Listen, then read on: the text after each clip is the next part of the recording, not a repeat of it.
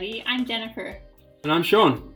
We are here today with Mr. Bruce Poon Tip, founder of G Adventures, and we are very excited to meet a leader of the tourism industry in person and ask him how the industry can evolve and move forward in the 20th first century. Firstly, thank you so much for finding the time to be with us here today. We're very Thank grateful. you. Thank you for having me. Uh, so, the origin story of G Adventures is the dream of so many people to get very excited and passionate about travel in their 20s and come home, start a business that becomes a global leader in tourism. Mm-hmm. So, are there any insights that you have to share with our listeners who want to become entrepreneurs or create something similar to what you've achieved? Well, you know, it's a little bit harder to be original now. G Adventures is 28 years old, and we started in 1990. So, you have to go back and think what travel was like and how people research travel and how people decided, you know, how or, or where they wanted to go. It was a very different world. So it's hard to compare us with what people would want to do today. So, like, you know, we started before the internet, before email, before even the fax machine was common. Mm-hmm. So, my first hotel reservations I made for our first group, I made them by mail. I sent in the reservation by mail. They sent me the invoice. I sent them payment, mm-hmm. and then they sent me a receipt. It took like two months to make a hotel reservation. so you know to compare the two in terms of opportunity so at the same time while it's different um, i don't think there's any less opportunity now than there yeah. was uh, back then. It's just things are just different. Yeah. So i think that um, you know for people who want to start a business I, I mean they have to be passionate about their business. I mean i always say you know i love what you do and you'll never work a day in your life. That's really critical if you want to sell a product or a service that you're as passionate about it or else people won't buy it so first thing is you have to be really passionate about it. And also the next thing with entrepreneurs I think is is about motivation. You know, what's your motivation and why, your purpose, you know? That's so important and when it's ingrained in a company culture and, and how business is successful and how it relates to customers ultimately because, you know, your culture is your brand in kind of the modern, you know, information age that we're all that's all upon us now. So you have to know your motivation. Like some people want to start businesses because they want to get rich. Tourism isn't really the necessary path for that, mind you, but some people want control of their time. Some people want to work less. I think if I start my own business, I don't have to work as hard. Mm-hmm. Um, and why you want to do what you do, and you know what that, the purposes of your business, because that will ultimately weave the fiber of what your business becomes. Um, combine that with the product or service, mm-hmm. and that's really when you have a winning kind of business. Yeah, absolutely. And I know your business is based on this notion of social enterprise and these mm-hmm. values of social responsibility is an inspiration to a lot of people. Mm-hmm. It's, it's critical for how we re- recruit, how we retain, and you know how we you know get the best best people to work Absolutely. at G Adventures. So, as your company continues to grow, have the UN Sustainable Development Goals informed G Adventures operations and commitment to sustainability? Um, well, the UN goals are very broad, yes. and they're really made for mainstream companies. You know, they're really made for like you know hotel chains, cruise companies, so, you know, a, a, lot of it wasn't relevant to us because we're really the extreme on the responsible and sustainable side. Yes. Mm-hmm. Um, we're really thrilled to be part of it and to take part in as much as we can. And, and the fact that the UN is actually making that a priority is really important and it's really critical for you know the movement of tourism to really make really big changes in sustainability i mean for us to have a true impact we do have to engage the bigger businesses and the bigger companies yeah. and so it, it generally has to be a little bit more generic and for us I mean, it wasn't necessarily relevant to us because in a lot of those, um, you know, pillars in which they were defining sustainability or you know de- development, mm-hmm. we were in those areas, and they, and then the areas that we didn't relate to, because um, they get, they get into kind of you know food and yes. health yeah. and education and we really believe in those things but they're not really you know something that we're involved in because we we do have elements of education uh, in our in in our business, but we're truly mo- motivated by poverty alleviation. Mm-hmm. That's our thing, and we're really really good at that, um, yeah. and so we stick to that. Interesting, yeah. Um, I know because the mass. You mentioned you're kind of the anti-cruise, the mm-hmm. anti like opposite of mass tourism, and more focused on backpackers who are already engaged in maybe more responsible tourism or maybe more um, giving back more to the local economy. Yeah, well, experiential travel mean, people who want, you know, to get to break away from mainstream travel really, it's a mindset. It's not an age because I always get asked the question about uh, the demographics of age, yes. and really on every group, you know, on a trip there'll be a 60 year old that'll be best friend with a 25 year old oh, because yeah. they they think the same way and they want they want something similar from their holidays, and it's it's not. Uh, it's a psychographic as opposed to de- a demographic. Yeah, absolutely. I've experienced that. So, uh, can you tell us a bit more about the work you do to empower and support the local host communities um, that G Adventures operates in? We heard of the Ripple score as a metric that you use, for example. hmm Well, there's many. There's a few different levels in which we impact local communities. Um, the first, i- the first, I guess, our first goal is uh, as we become successful and we grow in any region, whether it's a new or old region, that the local community equally becomes successful by us being there. So that's really our measure for success. But there's many ways in which we approach that. So the Ripple score is uh, for our customers to know. It's it's an actual score that that it actually drives a lot of behavior within our organization because it gives a score of how much of your money when you spend with us actually is going and staying in the local economy. It's critical, yeah. It's really And important. so so that's changed all the kind of patterns of all of our buying. So all of our buying teams now are motivated to buy buy hotels, transportation, work with local companies that are locally owned. And until we took that audit, because we have tens of thousands of suppliers around the world, and we thought all of them were local.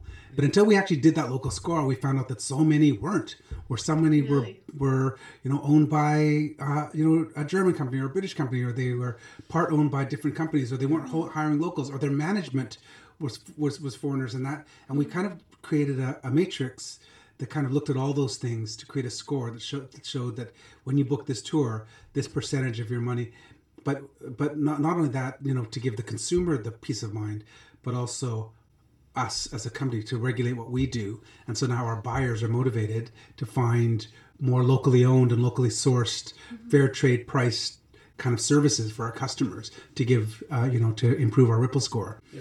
Um, and then and then the engagement as well through social enterprise and creating um, look when, when when poverty when extreme poverty intersects with tourism you know we that's where we shine. Because we can create a tourism experience or tourism social enterprise program whether it's a something that interacts with our customers or like on the Inca Trail recently we we funded we funded a, a, a social enterprise that creates biodegradable soaps and shampoos to use on the Inca Trail and all companies are using it on the Inca Trail. So whenever things like that, we can create jobs and you know another one in, in example in Peru we have the Parwa restaurant, and in a, in a salad that we include in the meal, there's a quail egg. But we take twenty five thousand people there a year, so they need twenty five thousand quail eggs. So it created a whole community yeah. business uh, for that that sustains multiple communities to create a quail egg business Yeah. to supply for our one of our restaurants for our customers. So we can create that and have that impact. Yeah, that's amazing. It's amazing because you don't think about that. A lot of tourists, as a tourist, you don't really think about that. The And no, and Bigger and picture. and but, but what's great now is we do we like feature all those things, and we can create mm-hmm. those stories. Yeah. So people, when people do travel, they should feel good. yeah, They should feel good that they're having a positive impact. You should not be unconscious traveling, and you should you should feel like you're traveling and that you're having a positive impact, and it makes you feel better, you know, and give you a much better experience and so much more to take home. yeah, absolutely. And it's so interesting. It's so novel to actually sell the sustainability aspect of it as well. So Mm-hmm. not not just this is something you're doing, but this is part of the guest experience as well. It's Yeah. just knowing that they're contributing to Well, that. everyone's community. life is changed when tourism is done right.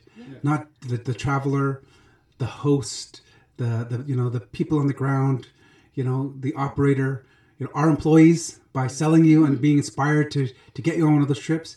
I mean, it's it's it's uh, it's a cycle of you know creating wealth distribution, doing great great things that and tourism being a force for good. Mm-hmm. That's excellent. Yeah, and I love the transparency of it all. Just just meeting your colleagues from Vancouver and around the world, the CEOs, mm-hmm. the other day you could see it in their eyes how much passion in their in their heart, how much they enjoyed their job, and what mm-hmm. what comes what they get int- intrinsically from it. So, It's important. Yes. On that note, I do have to ask uh, do you ever find it difficult to balance social goals like supporting sustainability, supporting local communities, uh, with your goals as a business person to make more profit, grow the company faster, uh, compete in the marketplace? Or do you find that these things support each other?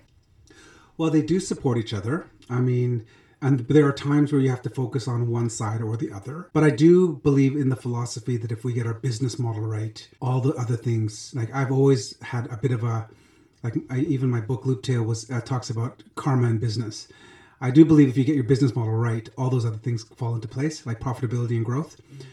So, you know, we've always worked on our company culture, getting the right people in place, creating values driven business model, that, that purpose driven model, getting people all focused on the same goal and purpose. And if we get all that right, I believe that you know you will grow, and I believe that you will get the best people in your within your business, and you know all of those things that people study about. I guess traditionally in business that focus on like you know product development or being more profitable, being aggressive. I think all those come if you get your business model right. And so it's taken us a long time. You know, we've really started focusing on our business model. We're 28 years old. I would th- I would think that it's really been the last 15, 10, 15 years that we've really nailed that side of the the intrinsic karma side of business. I would say. Um, but with that said, you know, um, markets change. You know, things change. You know, you know, social media, um, digital marketing, digital communication has really changed how we look at things, and it's really um, you know the information that people have at their fingertips today how people book with you know travel how people look at traveling how people get inspired to travel with content marketing and these kind of things you know we've had to be a little bit more methodical um, but i still believe that we our real driver in the success of our business is the people getting the right people uh, you know um, getting the right people on the bus and getting the right people in every seat. And then when you get you you you have that magical moment where everyone's like focused on the same goal I think all those other things fall into place. And like word of mouth between family and friends, like when they come back from these trips, they just Well, just you. word. Well, you just saying there that you know you, when you meet some of our people or just talk to some of our people, they're so passionate and you know it and you feel it. Um, and I'm sure you probably have told a couple people Yes. like, and that's magic. that's, Yeah. that's that's that's it's priceless. Yeah, Yeah. absolutely. And so, on that kind of note, you have founded and are associated with several organizations like Planeterra. Mm-hmm. Uh, how do you see these organizations complementing each other to support uh, your overarching vision? Well, Planeterra is critical for the social enterprise side of our business, our vision. So our goal is to have 100 social enterprise community projects by 2020. Uh, that's a lot. Um, so in terms of our designs of innovation in tourism, poverty alleviation, wealth distribution, you know, proving that model works within a, the framework of a, you know, a group tour business, Planeterra is critical to that model. Uh, but on top of that, though, uh, integrating it and also Planeterra having, Planeterra having a bigger impact on the greater tourism industry is also really important. So Planeterra does work with um, governments now, where we consult to, to com- com- rebuilding companies like Haiti. We've done work for the government of Colombia about making sustainable choices when they think of a tourism strategy for those countries. And so having that kind of positive impact as well is really important for us and you know the future of our business model. I mean it's it's there it's symbiotic. It's, it's not it's not like a, a choice anymore. Yeah. It's just part of our existence. Yeah. So we don't really think of it as separate things. So uh, just in class the other day, we were talking about voluntourism and kind of the controversy that's surrounding it right now over the Mm-hmm. last decade with students and young people. Lots of students graduate, they want to go volunteer, Mm-hmm. um, but we're fully aware that G Adventures stopped doing this Yeah. a, a while ago. Can you just give us some more insights into your thought process on that? Yeah, volunteerism is a is a tough one because in order to do it at any scale, you have to be able to market and sell departures. Um, and volunteer work and need, meaningful need, doesn't doesn't arise on on a schedule.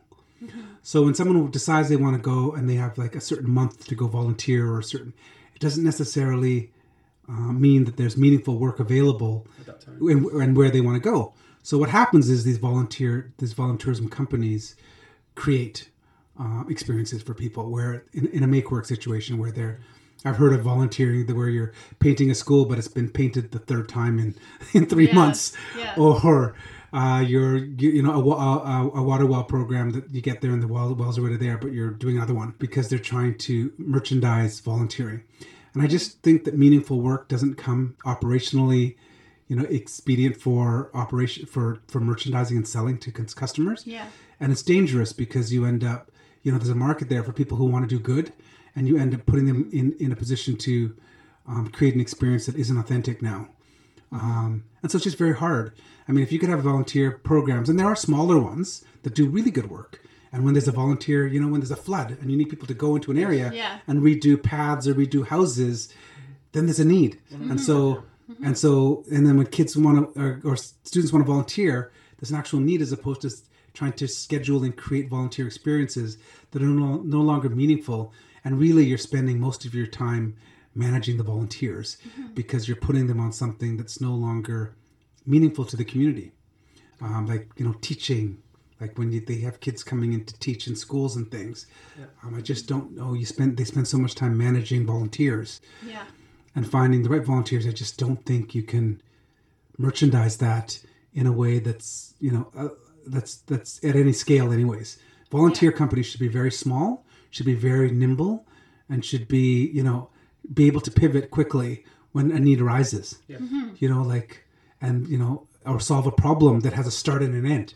Mm-hmm. Like we had a volunteer program, you know, for uh, an island that, that needed water tanks, and we had to raise money for certain water tanks. But there was a start and an end to that program because eventually everyone got a water tank, um, Yeah. and so you and and that doesn't work when you're running a business where, you know, something's selling really well and you have to stop it because it ends. Right.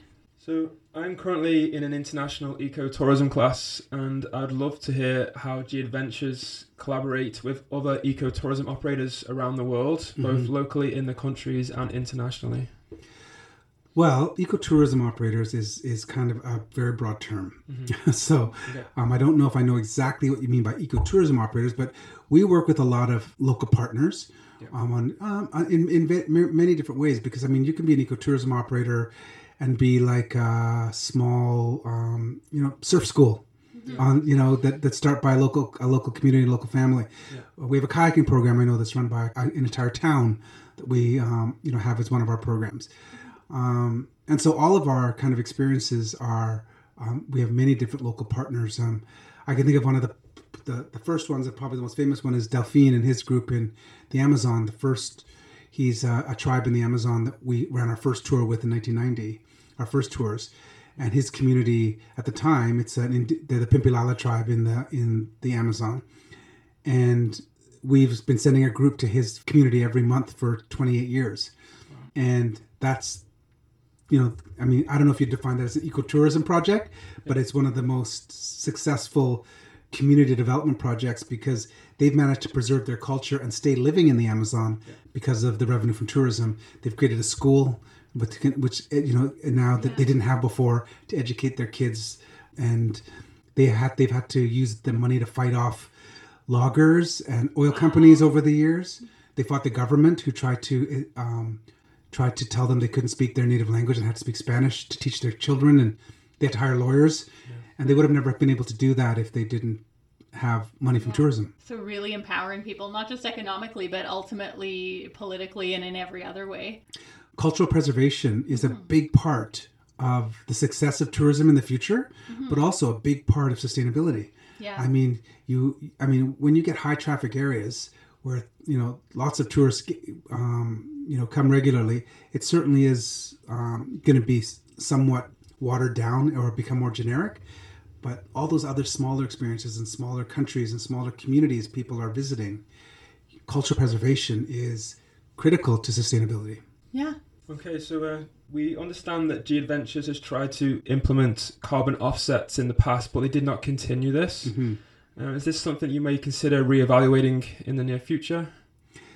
Um, no, I would. I can honestly say that carbon offsetting isn't something that we. I mean, we are looking at ways in which we can, because our our consumers want us to address the issue of climate change and how we're going to do that, and so we do that in various ways by working with a lot of um, different ocean groups for ocean research. Um, Antarctic, um, we support a lot of Antarctic causes in terms of um, you know the polar ice caps and and, and study and science that goes into that and, and supporting those kind of causes you know, s- carbon offsets is not a certified science. The idea that I plant trees here but burn fuel here, I think, is somewhat dangerous to think at, sometimes, and we've Yeah. never really fully bought into the idea of offsetting. Uh, I think it's really a good thing to do in terms of if you're just offsetting a flight or if you want to offset, you know, something you're specifically doing or a project. But for a company of our size to have, you know, some kind of carbon offset kind of program, I don't know that anyone has ever done um, done it in a way that's that science, you know, science proves that this has the, the impact that they say it has. I think there's a lot of questions in the uh, carbon offset uh, concept. It's almost like the organic industry. When the organic industry first came out, Yeah. everything was organic. I remember seeing organic Oreo cookies, everything organic Pop Tarts. I have a slide I use sometimes that shows organic Pop Tarts. Until it was regulated and it was actually proven what or, and defined as organic, it was there was a lot of it was a bit of a, a wild west kind of rush to organic. Yeah. And carbon offsets, I whilst I believe it's something that's good and it's something that you know many people can use it as within their daily kind of path of just as, as I said, carbon offsetting certain things.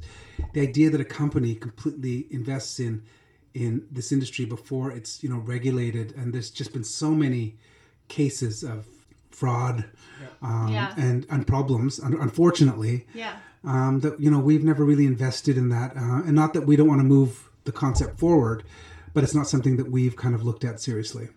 Yeah. That's interesting. That's Yeah. interesting because there are many ways to tackle an issue. And Yeah. Yeah.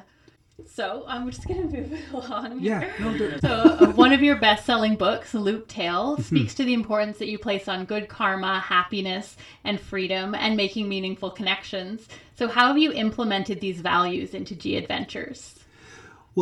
Everything to do with our business model is around happiness. So we believe that there's four pillars of happiness, and it's not something that I wrote. There's many, many scientific studies on what drives sustained human happiness. Um, it's about creating freedom. It's about being part of something greater than yourself. It's about connectedness, and so so for us, our, our whole everything we do is about driving human happiness within G because I believe, you know, happy people perform, um, uh, uh, perform and outpace traditional companies.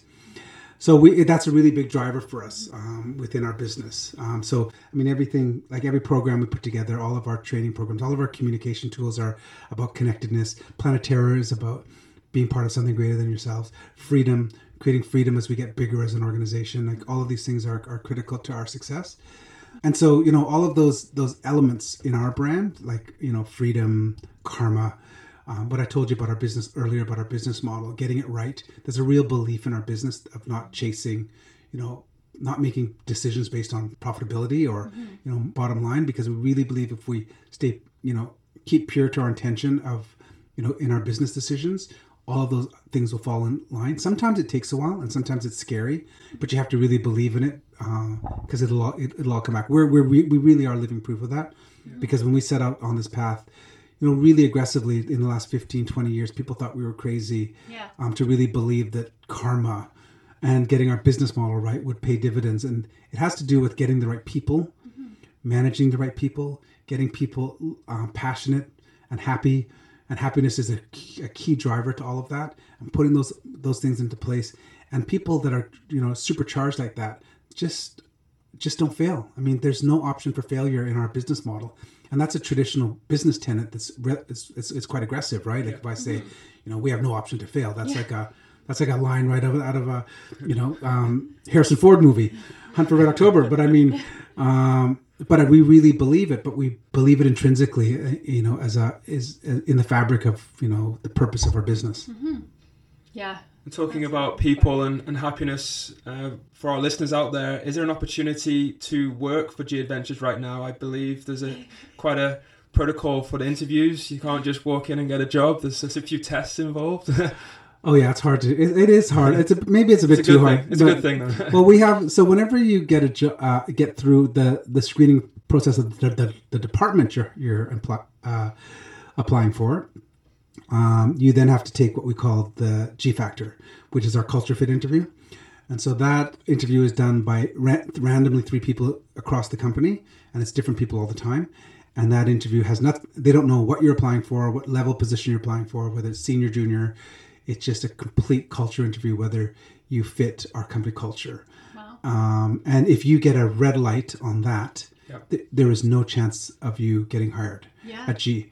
And so sometimes, you know, we have directors and VPs that are hiring very senior people. They've been vetting people for a year, gone through many, many candidates, and then they fail G Factor. Like, and G Factor, you get a, but G Factor, you get a, a green, yellow, or red.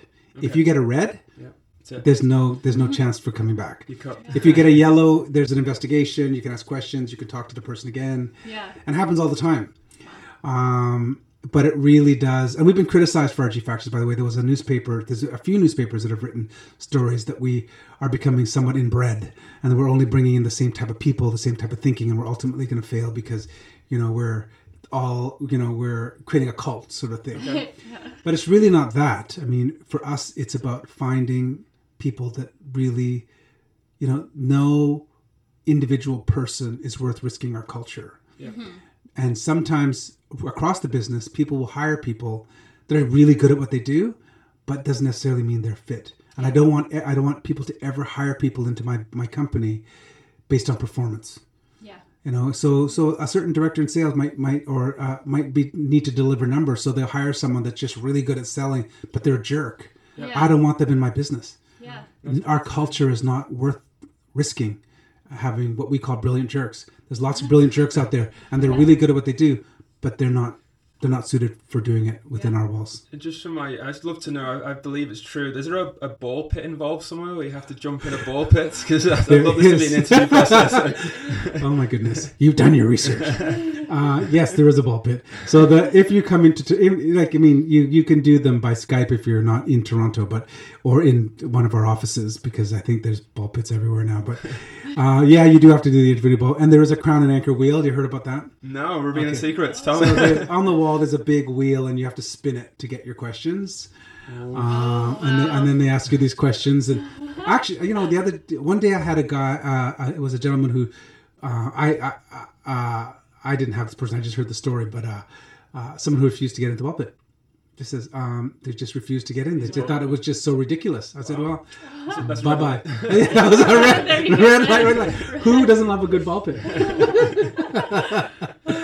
yeah. Cool. Okay, Bruce. Um, just one last question before you go. It's one very, very important last question. If you were stranded on an island, which three items would you have with you and why? Which three items? Yeah, any three. items. Okay, so we have a question like this in our G Factor on the anchor Oh, wheel. Is if you were stranded on a desert island, alive or dead, who who are the three people that you would take with you? Yeah. And so for years, when you hear people's answers, people think, oh, Gandhi, Nelson Mandela, the Dalai Lama. People come up with all kinds of crazy things.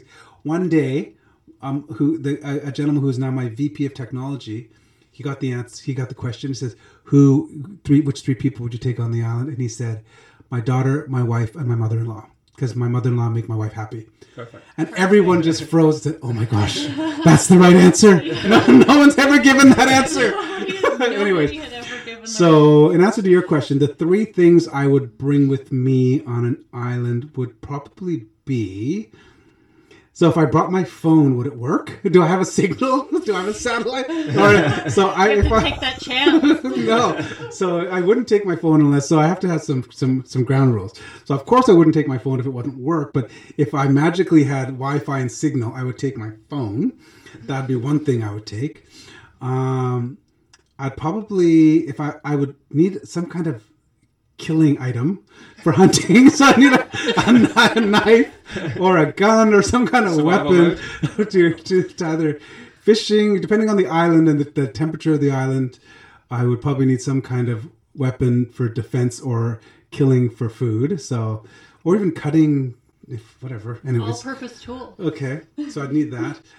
And then the third thing I would carry with me would probably be okay. So I'm not gonna, I'm not gonna, I'm not gonna suggest like the traditional things like food and water and all that This is stuff. I'm like. just This is good. yeah. This So I, it's a tough question. This is this is big. I feel like really on the spot. So, so I thought. I so the other of thing uh, I, Wilson and Castaway. And bringing yeah bringing a pet I, and I we say a thing so of course I would say my my, my kids but they're not kind of in, inanimate objects but I would say So, um, the other thing that I I'd probably bring is music Very I think that music. I think you like if you're on an island by yourself Yeah.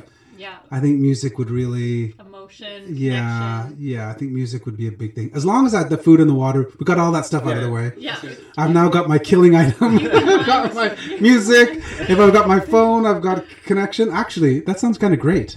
I'd, I'd actually kind of do that tomorrow. Excellent. Thank yeah. you so much, Bruce. This has been Yes. amazing. Thank Yeah, you. Thank you for an having honor me. And a pleasure to have you here. Thank you. We would like to give special thanks for this episode to co chair Stephanie Wells, the Department of Tourism Management, and Capilano University. Have something to say about what you heard on Capilano Radio? Want to get involved with the Capilano Radio team? Are you an artist looking for a platform to showcase your work? Drop us a line at capilanoradio at gmail.com or visit our website at capilanoradio.com.